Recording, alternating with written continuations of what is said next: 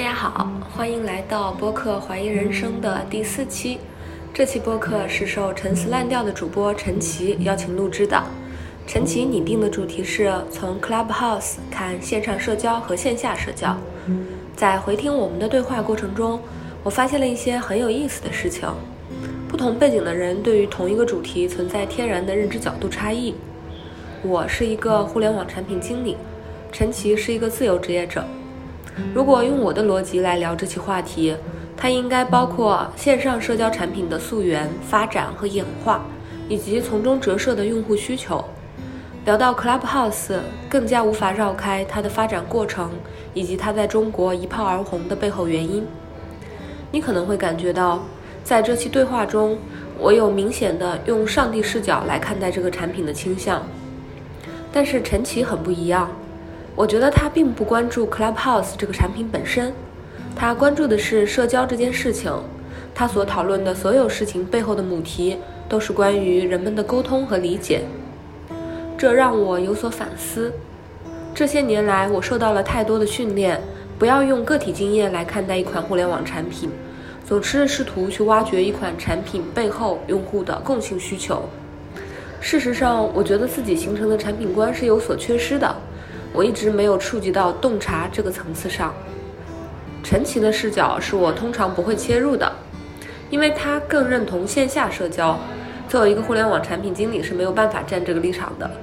但陈奇的表达中，我觉得有试图触及社交这件事情的意义和困境。可以简单这么概括一下：我关心的是一个产品经理所关心的东西，陈奇关心的是一个人所关心的东西。我们的观点都有局限性，但是一次跨领域的碰撞确实产生了有意思的东西，希望你会喜欢。我是也是最开始看那个 Jade 那个公众号上面有一篇文章，嗯，他提到这个 Clubhouse 的东西，我当时没有留留意太多，我就我也没看，但是我就去微博上突然发现很多人在聊这个东西，嗯，然后又回去看，好像我微信公众号里面唯一写 Clubhouse 的好像是这个人，他说 Clubhouse 是。最接近于人类最自然的社交方式。嗯，标题我就就那个那个批判的劲儿就上来了，我觉得怎么可能一个 A P P 可能是最接近于自然的社交方式？原来你的点在这儿。我有很多点，这是最开始的一个点。我我知道这个 Clubhouse 的点，就是我在想，在我的理解里面，只要是线上的，就不可能是最最自然的。嗯，最自然的一定是线下的，一定是面对面的交流才叫最自然的。嗯，所以我就带着这种心态去了解 Clubhouse，然后我就去要要到邀请码什么什么，然后再玩。但是我进入的是挺晚的，我是被强前一天。我才进的，嗯，对，然后我再要再晚一天，我可能就进不了了，我就没有办法体验这个东西，了，就没有办法去批判它了。对，但确实是带着一种非常强的批判心态去看它的。哦，那你体验之后，现在还是批判的心态吗？最自然肯定是不可能的，就是不管是最开始还是到现在，都是我觉得我都不觉得那是最自然的方式。但是我们可以从不同的角度，比如交流的形式上或者交流的内容，我们可以从这个角度去聊它到底是不是。有一些新意，或者说有一些东新的东西在里面。嗯，就是光从聊天的形式上，我觉得是沟交流的形式上确实是挺有新意的。就它是以一种完全纯粹语音的方式，你可以不断进入，然后你也可以随随时出来。嗯，然后这种方式去交流，但是内容上我不觉得它是最就有任何新的东西在里面。嗯，就是我线下也可以这样做，或者说不用线上线下吧，线上也有。你你比如那个 Matters，或者说那个 Zoom，经常有什么。那个社会学的讲社会学的一些会议，讲哲学的一些会议，讲政治学的一些会议，你可以不断跳嘛。你只要打开 Zoom 就可以看，然后只要根据它时间来，你就可以去进去看。你觉得它和你在 Zoom 上面去参加一个社会学讲座之间，你感受上面最大的差异是什么？最快就是它可以很快就进入，很快就及时交流，它不用那个设什么东西，然后就是你才可以进入。嗯，这个也是最自然，就是不是最自然。就是它是最方便的。嗯，我觉得你如果把它类比线下的场景的话，像 Zoom 这种一个社会学的会议，你可能需要知道一个会议号码，然后你进去，它其实就更像是现实生活中你知道哪个地方在举办一场活动，你需要赶到一个地方。但是 Clubhouse 它很像一个广场，嗯。或者一个咖啡馆，嗯。然后你路过这个广场的时候，你会发现这个广场上面有很多个群组在讨论，然后你可以随意的加入，然后再撤出。对，就是，但是我说对我自己啊，我觉得我先先暂时不跳出来看这个东西对大众的一个影响，我先看说我自己是，我进去很多个房间，比如有些房间是会定时间的，就是你嗯会、啊那个时候开房，但是有的时候我不是我不是那样的方式，我是嗯看到正好主页上看到有那么几个房间，我挺有兴趣，我点进去看，但它已经在进行了，它比如进行到一半了，我很多时候我听不出一个所以然来，嗯就是我知道他在讲话，就像你的咖啡感听听他们某一次对话，然后完了我们就就没了。啊，这个东西对我有什么用呢？我觉得对我来说，个人来说，我觉得用处是基本上没有的。它是一个非常碎片化的信息。你评价对你有用没有用这个点，是基于他们的信息对你来讲有没有价值吗？这是一部分。嗯然后我觉得可能跟我最近的一个状态有关，就是嗯我是某种程度上形成了一种习惯性的抵抗碎片信息，就是包括嗯公众号也是，我看我已经越来越看不了那个公众号的碎片化的文章了。就嗯但是我我对那个，因为我自己还有一定的鉴别信息的能力，然后我在关注一些公众号的时候都是比较优质的，我我个人是觉得比较优质的，但是我有的时候经常太多了。然后我经常就啊，这篇我可能晚一点看吧，我就 floating 了，后面看。但往往是下来我一个月我都没有看完那些文章，所以我就觉得这个是对我有一种不太是不适的感觉，所以我就嗯尽量减少看文章的这种东西，我就我就非常一种本能的习惯性的抵抗这种碎片化的信息了。但它不像看书嘛，就比如你看一本书，就你比如我看了两章或者一章，看了十页，假设我觉得这本书我觉得挺好的，那我我可能被其他事儿打断了，嗯但是这个书总是会把我拉回来，就它是有一个长期的过程在那，它有一个完整性的论述在那，而且就是内容上嘛，但它把我拉回来，但是形式上也是你在培养一种长期的阅读习惯，就是你你可以回到另外一个世界一样的东西在那，所以这个是很重要的，会就沉浸在一个一种长期的阅读。这种沉浸式的体验是很重要的，我觉得对我来说。但是我为什么说这个也是 Clubhouse 对我来说，其实就像是一种比较碎片化的东西在那儿啊。我进了一个 room，我听了一些人讲话，我再出来，我可能第二天我就不记得他们讲什么东西了。我再下次再进一个 room，又又听了一些东西，对我来说那些东西我都知道。或者说我都觉得他们讲的，因为他们讲政治嘛，对吧？那你这人们讲你要什么美国民主、中国民主，这个话题你不可能用两分钟讲完。嗯但是同时，别人问一个相关的问题，你两分钟解答完了，他会你会消除他对一个这个东西的困惑。我觉得最好的方式是你讲完之后，你去给他推荐书，这个才真正有用。但是你只是我给他一个回答，我答案讲完了之后，他会自认为自己我已经知道了，就不会去看书了。但是你怎么可能一个讲讲民主，你讲什么政治的这些东西？我自己看了那么多书，我都不觉得这个问题能在两分钟或者说两个小时解答完，这个是特别碎片的。从这个角度来讲，对我来说是没有太大意义。我甚至会从刚刚说也是从一个大众的角度，我觉得这个也是很有危险性的。我能理解嗯，你的这种想法，嗯就是站在你这个角度上面，我同意。嗯我不认为 Clubhouse 它能够提供信息密度非常大的知识或者说信息。嗯但是我想分享一下，啊，我进 Clubhouse 那一天，我觉得非常巧，嗯因为那天我上班上的有点心情沮丧，然后很想摸鱼，你知道吧？嗯但是我当时想了一下，哎，我今天应该用什么样的方式摸鱼？我是要去要不要去听一下小宇宙？好像不太行，嗯嗯因为听小宇宙好像还是需要你专门花时间去嗯听一些比较有意思的内容的。然后呢，有没有人来陪我聊聊天？我就把我的，嗯，我认为摸鱼时候可以骚扰的朋友都骚扰了一遍，但是。发现嗯，就是你毕竟上班时间嘛，大家也没有那么多闲工夫聊，就非常浅的聊了两句就没有了。但是我依然感到非常的空虚，就还写了一条状态，我说如果能够出现一个很完美的可以让我摸鱼的工具就好了。当天晚上 Clubhouse 就出现了，嗯它一出现之后我沉迷了，我那天晚上玩到半夜三点，嗯后面几天也都是每天早上起来就打开它。对我来说，Clubhouse 它就是一个完美的满足了我在当时那个上班时候那种心情以及类似的场景的需求的一个很好的产品。我我完全能理解啊，就是确实因为很多朋友看到他们在说，就是他们玩这个东西玩到凌晨，嗯或者说就甚至于就不就不睡了，就是第二天就直接上班了。嗯我觉得这个倒没什么。我刚刚说的那些其实是针对于那个把它放在一个很过誉的一个，嗯很多人把它当成一个就是开创性的一个东西，或者说怎么样一个特别新的，或者说就没有人。我我最开始的批判角度嗯就是从 J 的那篇文章开始的。啊，我从来不觉得它是最自然的，就是但是把它抬得过高。对它太高了，嗯就是我觉得它是一个娱乐性的东西。对相对来讲，就是你可以没事儿你放松一下听一下，我觉得这个我没有什么可以指责的，就是它就是这么一个东西而已。但是如果你把它放放到一个太高的位置，甚至于有人经常聊 Clubhouse 能打开什么中国的什么公共政治空间的一个工具嘛，就是 打开中国公共政治空间。就是就他把它当成一个就是公共就是一就是像你说那广场嘛，嗯就是他能不能真的把一些东西政治话题聊出来或者怎么样的东西，在这一点上我是持反对的，我我不觉得他可以做到。就先不说后面这些，先说前面那个，他那个限制条件你就不可能做到，对吧？我我我可以说，就现在目前为止，我觉得能在玩中国的 Clubhouse 的用户，嗯我估计不超过几万个人吧。我说实话，我在 Clubhouse 上看了很多中国的话题，因为我关注都是中国的话题。我因为我朋友也是嘛，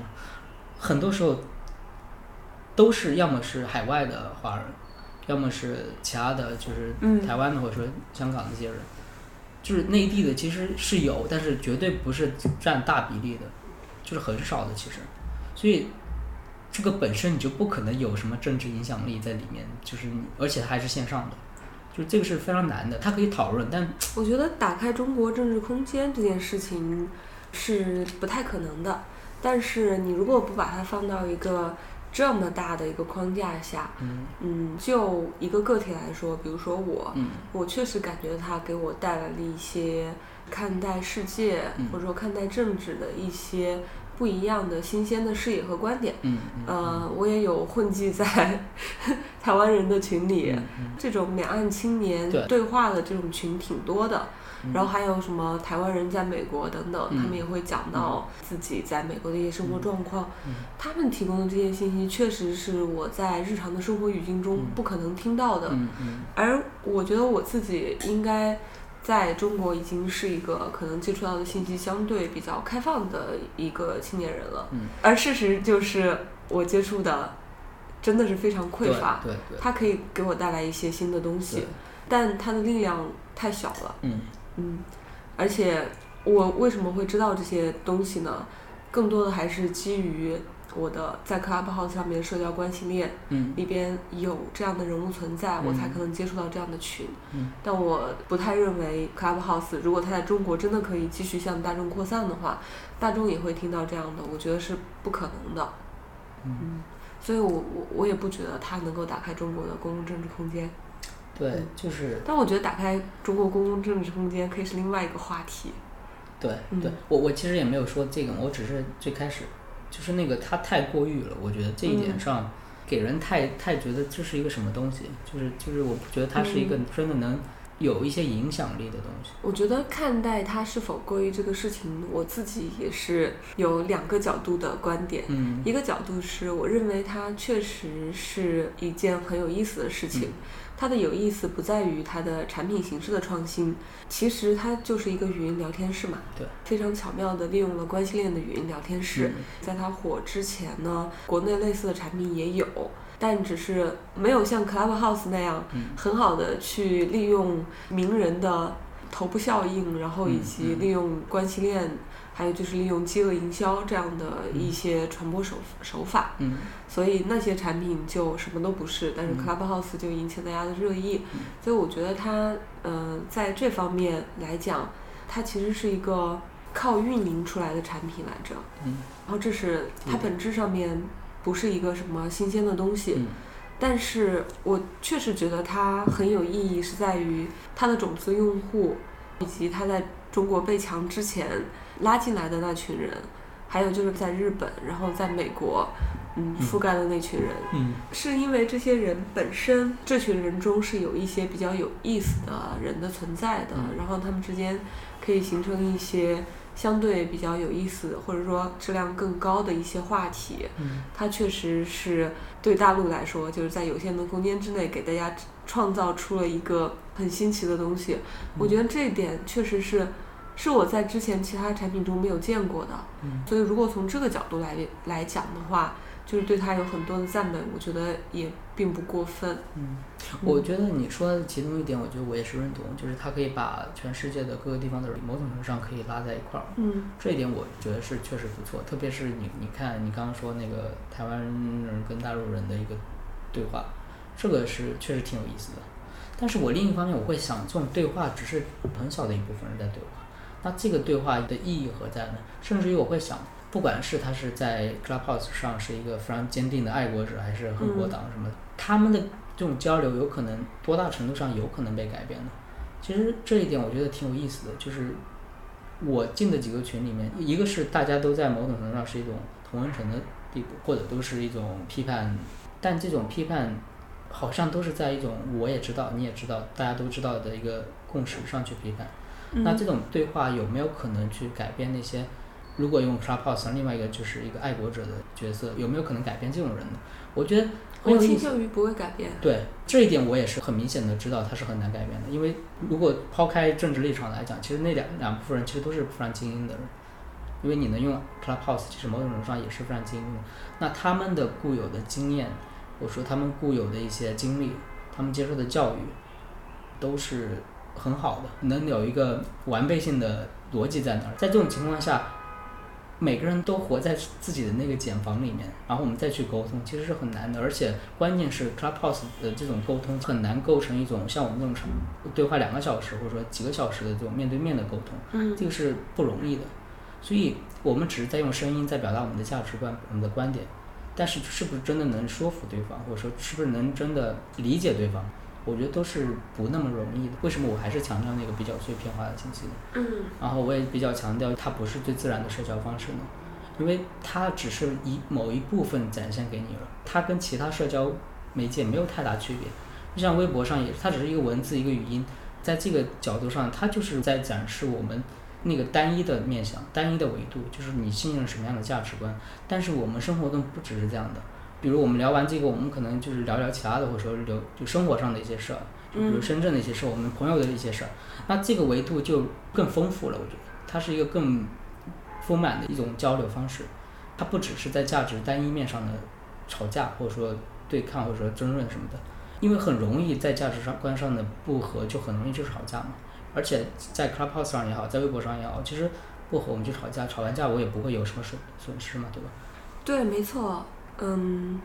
但我我会觉得社交这件事情，它其实每个人都有社交的需求，而且每个人的社交需求呢，它其实是分布在多个不同的维度里的。嗯嗯嗯，它既有深度的社交需求，也有高效的社交需求。人既渴望和另外少数的人产生非常深入的链接，嗯又渴望和更多的人产生更广泛的链接，但是更浅的。嗯 Clubhouse 满足的可能就是我刚说的那个嗯更广泛但是更肤浅的链接的这个方面。那你说的线下社交可能就是更深入，但是质量更高，可是面向更窄的这个方面。对对，我我完全同意这一点。我我不是说完全批判，而是说就是否定的是郭玉的那部分东西。嗯我承认它是有很有价值的地方，嗯但是我另外一个想，你刚刚在想说人有不同的社交的需求，有一些长远的，或者有一些紧密的，有一些松散对的。，嗯但是你看，就是很有意思。我在一个群里面，呃，有一个朋友，他玩 Clubhouse 之后，他有一周周一到周五，他还在上班程序员，但他说他看了一下，他周一到周五的玩 Clubhouse 的时间嗯有四十个小时。嗯就是他下班之后还有八个小时在玩 Clubhouse，基本上就很很多时间花在这上面嘛。嗯那我在想，人确实有这种长远的或者松散的或者说紧密的，但是我们人也是精力是有限，时间是有限的。嗯如果你花那么多时间在这种上面，那你哪有时间去进行线下社交呢看到微博上很多人在开玩笑嘛，我觉得也不完全是开玩笑，就是因为玩完 Clubhouse 感觉要婚姻 婚姻破灭，就是就是亲密关系受受损，就是很明显的，你你就看你在玩这个东西的时候，你是没有办法同时进行的，你不可能我跟你这样聊天，我还把那个 Clubhouse，除非我们是一起玩这个东西。嗯。但是如果我们这样进行这样交流的时候，我们是没有时间去玩那个的。但我们在玩那个的时候，我们是没有办法进行交流的。就在这一程度上，我觉得还是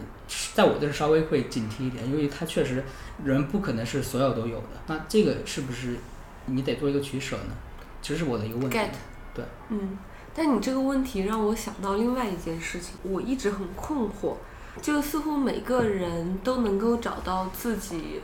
的时间分配的平衡点，嗯但是这个平衡点是没有一个统一的标准的。嗯嗯，嗯，有的人会认为现充更重要，他更在意一些现充现现充就是一个二次元的词，就是 OK，代表你给我解释解释。现实世界非常充实。OK OK，我说我以为我以为现充充电什么的。所以有的人花更多的时间和精力去维持一些真实的线下的关系，嗯但有的人就基本上会把自己的时间耗费在线上社交之中。嗯，但是你很难去讲说到底哪一种是更有价值的，在个体的维度上面。当然，对我来说，我觉得线下的关系，我更喜欢这种更深刻的连接。嗯，但是似乎有些人就是不需要。我觉得这个问题特别有意思，就是最近有一些不同的朋友在跟我聊，听了之前有一期我聊那个社恐这个词，嗯就是你刚刚说有些人需求可能觉得设线上更好，有些人线下更好，那这个话题很容易引到一个相对主义的地步，就是没有什么线上线下哪个更好，可能有些人更需要线上的，有些人更需要线下的。嗯就在我看来，我觉得这个不是这样的，线下的一定是最自然的。对我来说，我觉得对大部分人来讲，我们这样进化或者说这样演化过来，只有到最近这么一两一百年，或者说没有一百年，对吧？就可能那么几十年，才有线上的一个交交流方式。它不是一个过去就一直长期存在的，都是我们线下的一个面对面的交流是最自然的一种方式。嗯那是不是有些人就这么几十年就突然变进化了，或者说怎么样就变成可以线上的？但这问题又存在于为什么那么多人现在心理疾病那么多呢？就是抑郁症的这种，或者说甚至于发明那种社恐这个词。那你觉得社恐这个词是调侃的，还是说它是一个真的这种症状呢？我觉得是调侃。嗯嗯，对。但是另一个现实是，现在人就比如在深圳这种地方，就是我们可能都比较孤独，都原子化。其实我们有的时候也会恐惧去线下跟人社交。我我经常跟我一大学同学，然后他他就在附近住嘛，但是我说你可以来来书吧或者怎么样去参加活动，他他不愿意去的，会比较恐惧去就见人这个事儿。嗯那这种是怎么怎么来的呢？为什么会有这种现状？就是他们是不是更渴望线上的社交呢？人是有社交需求的，是没有没有问题的。只是我们现在在区分线下和线上哪个是，或者说是不是相互独立的，是不是都可以的，在每个个体身上都是不同的。我觉得这一点是可以去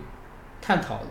往往我们会觉得更渴望线上的社交，是一个是因为我们身边没有可以进行线下社交的人，嗯就是比如我们身边没有这种可以很好的探讨这种问题的、聊自己想聊的话题的人，真诚的在对话的人。因为中国也算是一个传统社会嘛，你在家里面的那种状态社交其实就是很压迫的。有某种程度上，其实因为你你比如爸妈催婚、爸妈催娃什么的，就各种有一些传统的那种价值观在那儿，所以我们就是会比较对线下的身边的这种社交是比较抵触的，因为没你找不到一个可以交流的人。简单来讲。就是所以你会不断的汲取于线上的社交，因为线上是可以找到的，这个是比较容易的。但是这种情况下，我们很多很大程度上会沉迷于线上的，因为你线下是没有那个机会的，所以你会不断在线上寻找。但线上寻找是不是能满足你呢？我会想，这种线上和线下是会割裂的，因为人是有一个必须是有一个身体性的存存在的，嗯你不可能脱离自己的身体去跟别人沟通。就有的时候你在线上跟人聊完之后，你还是得回到现实世界里面，你还得面对这些身边的关系，就是家庭关系也好，亲密关系也好，同事关系也好，你都得面对这些。你不可能因为线上社交你可以不去面对这些东西，对吧？但某种程度上，从这个角度来讲，线上社交是不是一种逃避的方式呢？他在某一个程度上，就是比如说社恐这些人，他是不是在逃避进行线下社交呢？就是用这个词来否定自己是有可能去建立一个一个关系的。我觉得还是就是线下社社交是没有办法的，就是没有办法你就可以逃避得了的。所以这个时候就会有一种心理疾病了，你看就会割裂了。你这个观点我挺同意的，就是你刚刚讲到的相对主义，嗯，确实，我觉得我跟你之间一直存在着一种理念上的分歧，就是我没有啊，我没有觉得理念上的分歧，那是因为我之前没有表达，就是因为我们第一次聊到相对主义这个词是在书吧里的时候。嗯，但当时我没有说话，你有说话，你当时有批判了一下相对主义嘛？嗯。然后我当时就意识到，你可能是一个认为，呃，是有一些绝对真理，或者说是有一些更自然的东西的存在的。嗯。嗯。但我的观点就是，我对任何事情都持一种怀疑论的观点，就是我似乎并不坚信什么事情，也并不否定任何的事情。嗯，所以这样就会让我通常在思考一些问题的时候，我会认为所有事情的存在都有它们的合理性。我到现在还没有想清楚啊，我的这种相对主义的态度，它会给我的人生造成什么样的影响？但是你刚刚有有说服我，就是关于线下和线上这个点，关于人无法脱离线下，只。停留在线上这个点，其实是说服到了我，就是人是有肉身存在的，他没有办法摆脱自己身处的这个具体的环境之中。嗯，我不记得第一次我我怎么说的，但是我刚刚说到就是，好像是有一个绝对真理，我我不完全否定这一点，我不觉得有一个绝对真理，但是在一些具体的事儿上，它是有呃更好的或者说更自然的方式的。嗯，但它不是不不必要上升到一个本质上，就是概括性的基础之上。或者说理论上才可以去做这个，我不觉得就是什么有绝对真理，或者或者，但是我觉得有有一定真理性，就在这件事上，可能线下社交对我来说更真，就是因为我们更在这种过程中是最自然的方式。对你选取了就是一个自然的角度嘛，然后这个角度确实我我觉得是很有道理的。但你说那个，就是我觉得确实是最大的就是。问题就是相对主义这个在我们现实生活中的一些各个方面的渗入，就是确实这个要回应这个问题，其实也很要花很多时间，要花很多。对，我觉得我们 可以后面再单独聊相对主义这件事情。嗯，这个话题我最近有在思考很多了，但我们可以后面讲，是我最近最大的一个困惑。嗯，不是困惑，怎么回应它？这个问题是挺让我去需要去思考的。但我们就是聊回这个。这个东西来，我确实是这么想的，就是我们很多时候会放弃自己人的一种能动性，我会感受到一种非常悲观的情绪在里面，就是我们觉得线下社交是没有可能的，因为你要处理同事之间的关系也很烦，因为你不可能在工作上聊一些你自己的感受上的或者说思想价值观上的事儿，那这个这部分就被压抑了嘛，所以你需要可能很大程度上会去线上去找，然后身边朋友你可能也很难找到这种能聊的人，为什么有一个共识是至少在。目前基础之上，这种面对面的交流，或者能聊两个小时，能聊一些非常真诚的话题的话，是因为我们有这种条件，有这种身边的朋友聊，所以我们会可能会觉得这种更好，相对来讲，对吧？就是从我们个体上。get，所以就是你是不是认为有很多沉迷于线上社交的人，更多是因为他们的线下社交没有很好的发展起来？对，就是从 Clubhouse 这这件事上，就是我觉得这个是什么玩意儿？就我我最从就最开始的角度就是，我线下完全是可以聊这些话题。我开一个 room，线下的 Clubhouse，我就是在聊这些话题。你再放到线上，我就反反而感觉有一种矛盾性。你知道，我我也不能发言，但是线下的人都能面对面去聊一个话题，对吧？虽然可能有一个人在组织这个话题，但是你能看到对方，你能及时回应，这点是不一样的。但关于这个，我有另外一个观点。我觉得人其实是一个很复杂的生物，嗯它是有非常多个维度的需求和欲望的嗯。那他的这些需求，线下社交，呃，不一定是能够满足的。就是我觉得人性格里边有一些比较，嗯，比如说我都不用正向或者负向或者好或者不好这种评价了。他有多个面相，他可能在工作中需要的工作关系是怎样的，然后在家庭中是另外一个样子，亲密关系中是是另外一个样子。嗯，但他有一些很隐秘、不能够公之于众的一些面相。嗯，就比如说我在 Clubhouse 上面，我的 list 里边出现了一些聊同性，嗯嗯，然后聊 SM，嗯，聊这些东西的群，我会感觉说，其实一个看起来非常普通的人，他内心里面也有一些。很反传统、隐私的东西，他需要一个这样的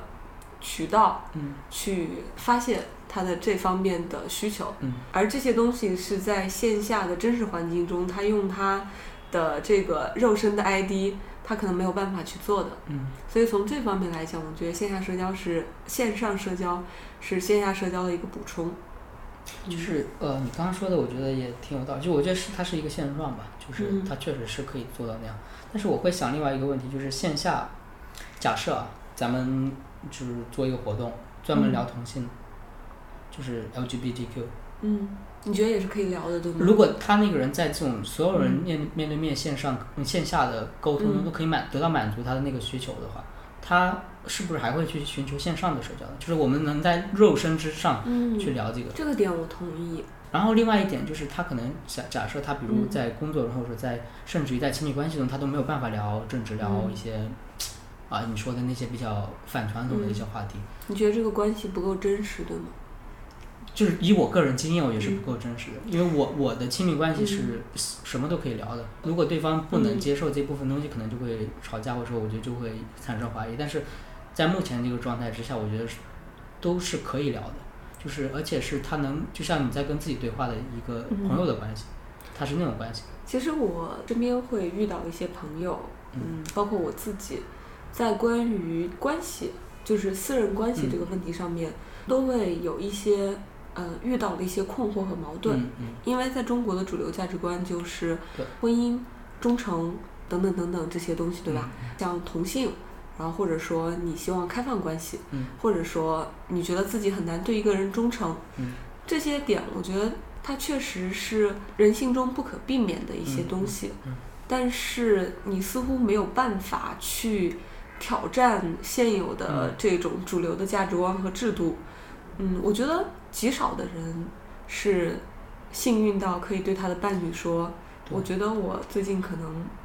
对另外一个人产生了感情，或者说我我觉得我不只喜欢一个人，或者说他对伴侣说：我觉得我可能喜欢你，但是我同时也喜欢另外一个同性。嗯。极少有伴侣可以接受这样的嗯嗯嗯，那即使他即使他表达了嗯，他们之间可能也很难达成一致，而。嗯无法达成一致的情况之下，就会产生种种矛盾。嗯嗯我我觉得确实啊，就是这种极，他是肯定是非常幸运的，或者说非常嗯极少的这种关系能，完全面对面真诚的，就什么都聊，或者说怎么样。我刚刚说那个线下至少也不是他完全对立起来，嗯就有些时候你可能在一个线上的群体里面认识了那个人，嗯认识了那个可以跟你聊这些东西的人，或者某种程度上我的亲密关系就是这样建立起来的。嗯那这种东西，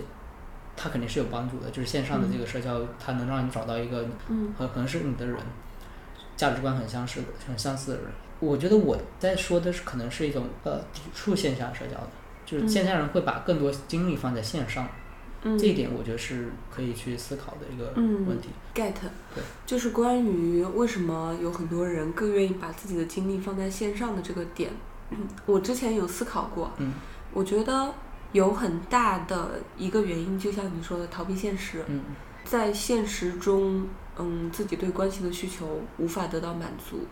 嗯，为什么会出现这种情况？其实是也是有一些客观的原因的，比如说在现实生活中，嗯。他无法成为一个嗯。世俗意义上的成功者，嗯嗯。所以他在线上呢，嗯，就有些人会在线上表现出更加炫耀自己的那一面，或者说他在现实生活中他并不是一个非常受人欢迎的人，嗯他会在线上去伪装自己的这种形象，嗯我觉得也是一种心理补偿吧。嗯但是其实这种心理补偿都是很虚幻的，你可能给你带来一时的满足，就是有点像那种。就是过后就是无尽的空虚。朋友圈，然后你发嗯自拍照啊，可能对这样很喜欢，但是现实生活中你会嗯会因为这些东西，就像你说的多巴胺刺激了，你就嗯想不断的不断的去做，更多的放在那个微朋友圈上，或者说线上的一些嗯，东西上，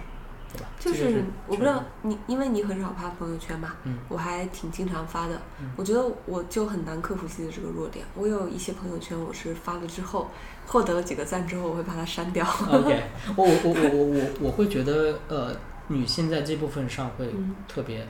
对这个东西是比较敏感、比较在意的，就是我觉得这一点是我身边的很多女女性朋友嗯都会跟我讲这个事儿。比如做公共表达的，就是相对于更公共性的话题讨论的时候，他写了一大段字，但是其实没有人会看或者没有人会点赞，嗯然后他们就觉得就把它删了，因为他我觉得你也能理解，我说我也能理解，嗯就确实会受这个影响。女生在这部分对公共表达的一种恐惧，就会会会比男男性更那个一点，因为女性是相对来讲比较谦逊的状态，在表达的时候，男性就不是男性社，这也是一个男权社会下的一个对，性别之间的差异，就是嗯。男性是很自信的，就就是自负或者说甚至于讲，哎，刚刚你讲的这个点，并不是我想表达的那个，嗯但是嗯。哦，我觉得这两个点都很有意思。嗯。一个就是在公共表达方面，嗯。嗯，性别确实呈现出了嗯。不同的特性。嗯。另外一个就是我刚刚说的，我删那种朋友圈，嗯。就是想炫耀一下自己的颜值，嗯嗯，就觉得啊，今天晚上这个妆化的很好看。我我是能理解的，我觉得每个人都会有这部分的东西在那。对，但我同时也觉得，确实女生在这方面的这种炫耀的欲望要更强。我发现这个就是一种，就是有一种嗯 male gaze，就是男性凝视的部分在里面。对我，我想表达的就是这个，在不同的在公共领域和在嗯私人嗯领域里边，其实男女生表现出很强的差异。对但是它确实就是由父权社会的文化所建构的。对对，这一点是嗯比较明显的。因为你刚刚说那个朋友圈的事儿，嗯就是删了的东西，因为确实我身边女性是多的，嗯就是这样做的人是很多的，所以我就是它是有一个明显的性别差异在里面。就然后你会看到，这确实是一个整体的就父权社会嗯对女性和男性的不同的要求在里面是有很大关系的。对，是这样。对，嗯啊，然后我们再回到不是？刚刚聊啥？回到刚刚你说的那个点，就是为什么有些人他们会花很多时间在线上社交，这是不是一种对现实生活的逃避？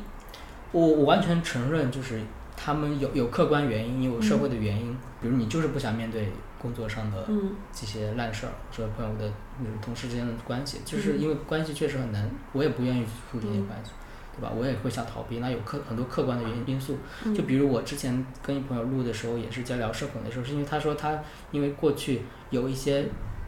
不好的跟家庭的矛盾，嗯就是因为这个是关系的跟父亲的或者说一个沟通的嘛，所以他不喜欢线下社交的这种东西，他会寻求线上的社交。嗯所以这一点是很明显的，就是就我们其实很就在一个社会里面会受社会因素的影响嘛。就比如我不知道你有没有看《奇葩说》最近的一些《奇葩说》，它有一期辩题是叫“频繁被扎是不是我的问题”，嗯反对方就当然不是你的问题，嗯放在任何情况下其实都是有用的。就是但是正方，我觉得正方是更有价值的，是因为嗯我们可以先看到是不是自己的问题，嗯，就他我们先或者说我们你没有办法先承认，改变这个社会环境的现状。嗯，但是或是可以改变的，就是你可以做从自己去改变嘛。对，对你改变身边的环境，你也是在改变嘛。嗯所以我觉得是因为光反对不是你的问题，某种程度上是在取消你的能动性了，就你不需要去改变了，就是你把所有原因都可以归在环境上。但确实环境是有问题，我不是否定环境的问题啊，嗯但是同时人是有能动性的，你可以去改变、超越这个环境的。人不是在一个固定的模板，就是像一个凳子、桌子打出来就这样了，你你是有改变的可能的。我是相信你你努力去改变的话，你是确实可以做到改变的。嗯，那你这个假设的前提就是说，确实他意识到了自己是在逃避现实，嗯然后这个改变需要从他自己开始。对，嗯，但我不知道有没有人并没有认为自己是为了逃避现实而转到了线上的关系。哦，就他没有意识到这个问题。对，呃，我觉得这个问题可能更大，就是、因为就像年轻的时候，大家都爱玩网络游戏，对对，是但可能并不觉得说哦，我是因为现实不顺利，所以我才爱玩网游。我觉得这个是一个最大的问题，就是怎么去沟通，怎么去理解，怎么去交流。嗯，因为你其实有很多东西能支撑你那部分不去改变的东西，就是比如我，我就觉得社恐是一个很好的词啊，就我确实是社恐啊，而且社会市市面上很多这种公众号也好，这种价值观的信念的东西，就是去跟你讲也好，不是你的，就是就确实是社恐，不是吧？就可能是确实社会的问题，嗯你不需要去改变，就不是你的问题。完全没有问题，我觉得就就是我们每个人现在现实生活都是现现实，就事实上都是生活在一个信息茧房里面。嗯就是我的这个信息茧房完全支撑我这个信念，就是我觉得不是我的问题，我不需要去改变，我也没有问题，我只是一个受害者，我我我受害者凭什么要去改变？嗯那在这个信念之下，人就没有办法去改变的。但同时相反的那个人也可能是在一个信息茧房里面，嗯对吧？那怎么去这种去沟通呢？怎么去传达你的意思呢？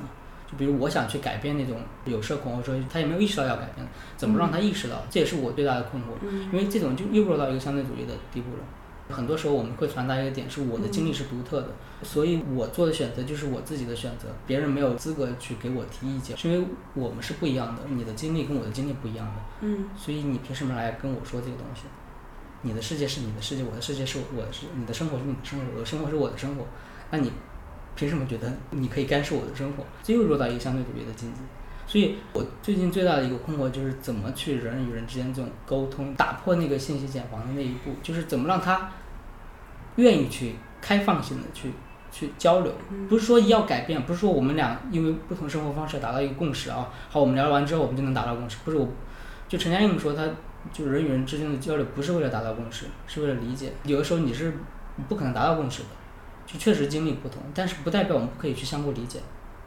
对吧？就是我们用的很多东西也是一样的、相似的，就是我们在中国这个环境之下成长出来，我们有的时候可能就比我们接受的教育可能有一些相似的地方，然后我们的生活方式可能有一些相似的地方，我们都同时在接受一些这个社会给我们的输入的信息。那在这个基础之上，为什么不可以去交流呢？我们是有相似的地方，我不是说完全就是相同的，嗯，对吧？我不不需要达到一个我我觉得这个点很重要，只有相似的人才存在相互理解的基础。对，但这也是你看，相似的人又变成同一个，就是目的不应该是在同温层上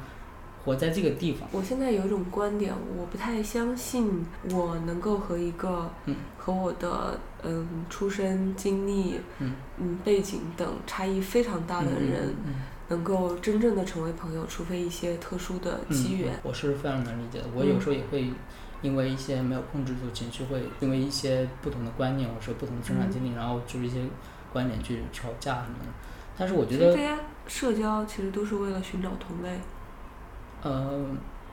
也可以这么说，但是嗯我会觉得，如果可以改变一些些，如果去同同不同的人去不同的经历的人，嗯或者说甚至于相反经历的人去沟通，这个这个是很重要的，你希望。你希望在不同的人之间可以建立起更多的共识。不是共识，更多的嗯理解。就是我们有时候为什么陷入相对主义，就是嗯相对主义最大的问题就是它是拒绝沟通的，嗯，就是因为你一旦说出来，你有你的生活，我有我的生活，或者说嗯没有什么好不好，因为它只是一个选择而已。这个时候是拒绝往下一步聊，我们去聊一个东西的。这个情况下没有聊，你们已经把话题结束了，对吧？那所以我们就不能聊了嘛？那你跟国外人也也有沟通的可能，就是比如一个生活在美国人或生活在其他地方的人，你们可以聊很多问题啊，但你们确实不是在同一个生长环境，甚至于很完全相反的环境之下生长起来的。但是你是有沟通的可能，甚至于在这个沟通过程中，你可以学到更多东西。那这就是达到一种理解的地步了。但是，哦，你刚刚说的一点我不同意啊，就是如果一个持相对主义态度的人，是不是就完全关闭了沟通的可能性？嗯嗯他其实也是可以去听一个跟他完全不同人的观点的。嗯我不是说，因为相对主义它不是一个人的问题，它是一个，比如在某个话题之上，他会用这种相对主义的对，方式就是他不来跟你沟通。认为他不认为说你讲的这个东西对我来讲是有价值的。就是他觉得 OK 挺有价值，但是那是你的经历，不是我的经历，所以这个经历对我来说是没有用的。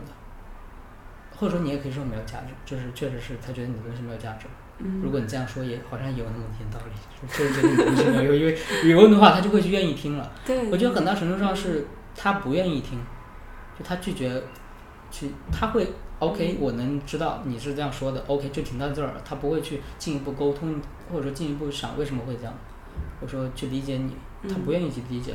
双方都是啊，不是说单单指一方，嗯。就是比如如果有的时候你硬拉着别人去沟通，其实也是在强迫别人在做一个嘛。对，就是也也有有点不好的地方在那儿，所以确实双方都有都需要去改进嘛。这也是我的困惑，因为我确实最近一些跟朋友的聊天什么也好，也会去反思这个问题，因为我确实有的时候做到的就会给你一种绝对真理的感觉，就是这一点东西我怎么去克服它，这是让我是需要去思考的一个问题，就尽量克服到那个给别人压迫感的点。其实我觉得你刚刚讲到了沟通的一个核心，就是相互理解的问题。对，我觉得有很多人嗯，去逃避线下沟通，其实也是因为这个问题。哦，对对，就这么你可能小时候跟父母沟通，然后你会觉得自己是完全不被理解的。对对对对嗯对，确实有然后这个因素。嗯，在工作中跟领导、跟同事，嗯，像我自己，我跟领导沟通的时候，我有时候会产生一种强烈的被压迫感。嗯嗯，他们有很大的权利，对权，利我觉得我们不是平等的。对，我没有办法很自如的向他去表示我的观点。嗯你跟同事沟通的时候，很多时候大家出于一些利益关系，我们在讲的都是一些没有任何深度的话题。嗯这些话题可能有些人会感兴趣，但我不感兴趣。嗯然后跟下级沟通的时候，其实你是能够感觉到，有的时候你也需要对他们使用一些嗯嗯，沟通技巧，它不是真诚的，没有办法建立起对一种绝对真诚的沟通关系。呃确实，对，嗯包括很多人和伴侣沟通的时候都是这样。对对，确实是很明显。对，我觉得就是人的 ego 都很大。对我觉得这一点就是你说你刚刚说的，嗯确实特别难。我就我完全没有否定那个难度，就是我也在想这个怎么去回应这个问题，就就某种程度上就表示我觉得这个问题是很难的，它不嗯像一个普通的话题那么我可以去轻易的回应它。啊，这个问题确实是更更大的一个问题吧。说到 Clubhouse，我觉得它它其实相对于我使用的一些其他的社交产品，比如说论坛，嗯嗯，比如说呃一些陌生人社交，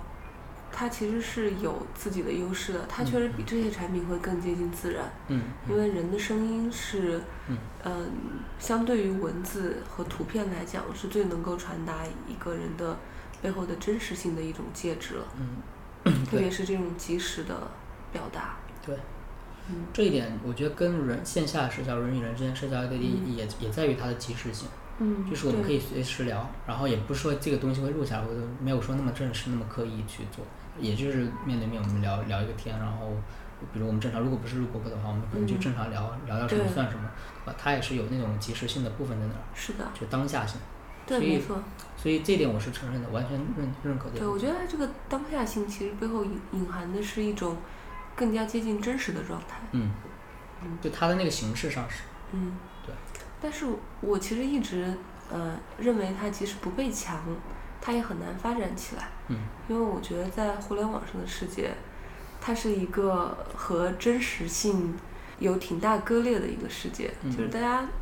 很少有人是要去互联网上去寻求一种真实性的，就像你说的，这种真实性是应该存在于自己的现实生活之中的。嗯